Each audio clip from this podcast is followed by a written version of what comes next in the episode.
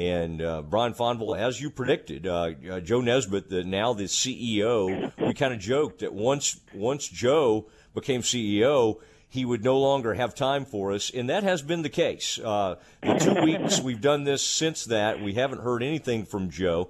But uh, Brian, I'm sure you've been listening to the program. I am in Kansas City, and uh, I I really loved. I was I, I we were you and I were exchanging emails earlier today. You uh, are a big time musician, great voice, great uh, musician, part of uh, the local Waco Symphony Orchestra. Um, but now you you got to come to a couple of Big 12 tournaments when you were in the Golden Well. I guess we call that the Golden Wave Band. What do we call the the pep band that that, that for Baylor basketball? What would we have uh, uh, called that back in the day? Yeah, they've well ever since I've been involved, they've been called the Baylor Courtside Players. So I don't know if they okay. changed that name, but that's that's the name we went by uh, back when I was in the group. Yeah, that, that really has a basketball feel to it. The courtside players and and uh, and Brian, remind everybody in our audience what instrument uh, uh, is now. What I've seen you do, you're, you're you can pretty. I know you can do the piano.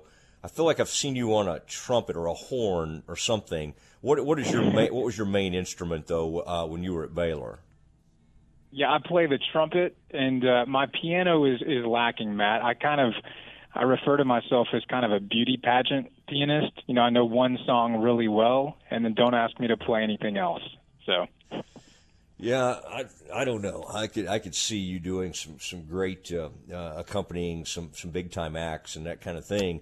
Now, you as you look back to your Big Twelve, uh, and and you're about a decade. I think you were going to Baylor about a decade after I got out. So uh, that puts you squarely somewhere in your 30s at this point in, in your career, uh, your banking career. But take me back to I understand that uh, when you were at the Big 12 tournament, you, you encountered the great KD. Uh, Kevin Durant, and uh, we've called him Durantula. He likes to be called the servant. Um, there's a lot of nicknames for him, but one of the one of the great players in the history of Big 12 basketball. What do you remember about that particular tournament? Yeah, you know, when I was at Baylor, I think my freshman year was uh, I don't think Baylor had any non-conference that year. Um, so that just kind of gives some perspective as to what time I was at Baylor. That was 2005. And so uh, one of the cool things about being part of the courtside players is, you know, postseason basketball, getting to travel with the team and go to these tournaments. And in 2007, I remember that tournament stands out for a couple of reasons. One, I remember that first round game against Missouri. The Baylor women's team had a game at the same time. And so we actually ended up, the Texas band, we had to borrow players from their band to fill in and play old fight and think, you know, which is it seems almost sacrilegious. And uh, but but yeah. they put on these gold polos and uh, played along with us that night, both the ba- the men's and the women's game. And then that following night, kind of ironically enough, we had to turn right around and play Texas, and that was a game. You know, Aaron Bruce, Tweety Carter, uh, Curtis Jerrells, Henry Dugat, they were on that team and Baylor surged out to I think it was an 18 point lead at halftime, and then KD or what you Durantula is that what you call him? I mean, yeah. and I think it was AJ Abrams. They just turned it on in the second half and you know ended up winning that game by maybe five or six points. But you could really see at that time that Scott Drew had this thing headed in the right direction. And I remember after that game, uh, the way that the band had to exit the arena, we ended up getting to walk wherever the press room was, that's where Kevin Durant was headed, obviously, and he ended up walking right by uh, us as we made our way out. And there was a part of me uh, that wanted to stick my hand out and give him a high five, but I I thought I might get kicked out of the band if I did that. That'd been funny. Uh, yeah, I really feel like you should have done it. Um, I uh, that talking to Brian Fonville, executive vice president at Central National Bank. I am live in Kansas City, Big 12 tournament as we uh, as we get ready to go. And uh, I, Brian, it's uh, I tell you, anything going on by the way at Central National Bank we need to know about has. Has uh, uh, Joe Nesbitt. I've been around uh, Tom Nesbitt, his brother, quite a bit lately. I keep running into him. Um, but are there any uh, are there any uh, uh, things going on at the bank that you want to tout, or any big? I know y'all are involved in a lot of charities. Anything coming up we need to, we need to discuss? You know, nothing in particular, but this might be of interest to you, Matt. We're having our uh, front parking lot here at Highway 84. You know, you always talk about this beautiful building we've got on Highway 84.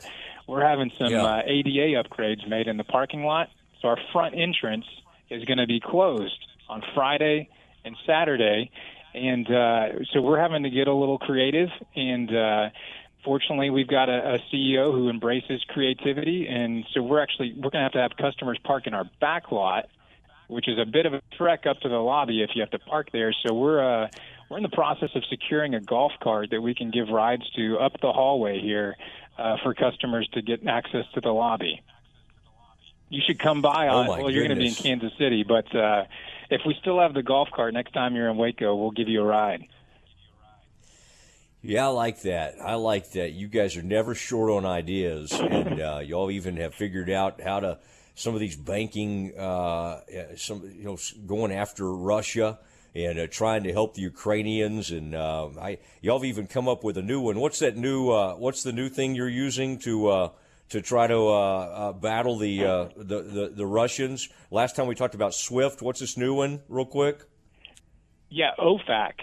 OFAC is a is a term that's been in the news lately. The Office of Foreign Asset Control, and uh, to kind of make it short for everybody who uh, who's not interested in banking things, uh, that's the U.S. Treasury Department that it enforces these sanctions, and you don't want to end up on the OFAC list, Matt. It's not a good list to be on. It's kind of like the no-fly list, um, except it's worse because you really can't do anything with your bank account.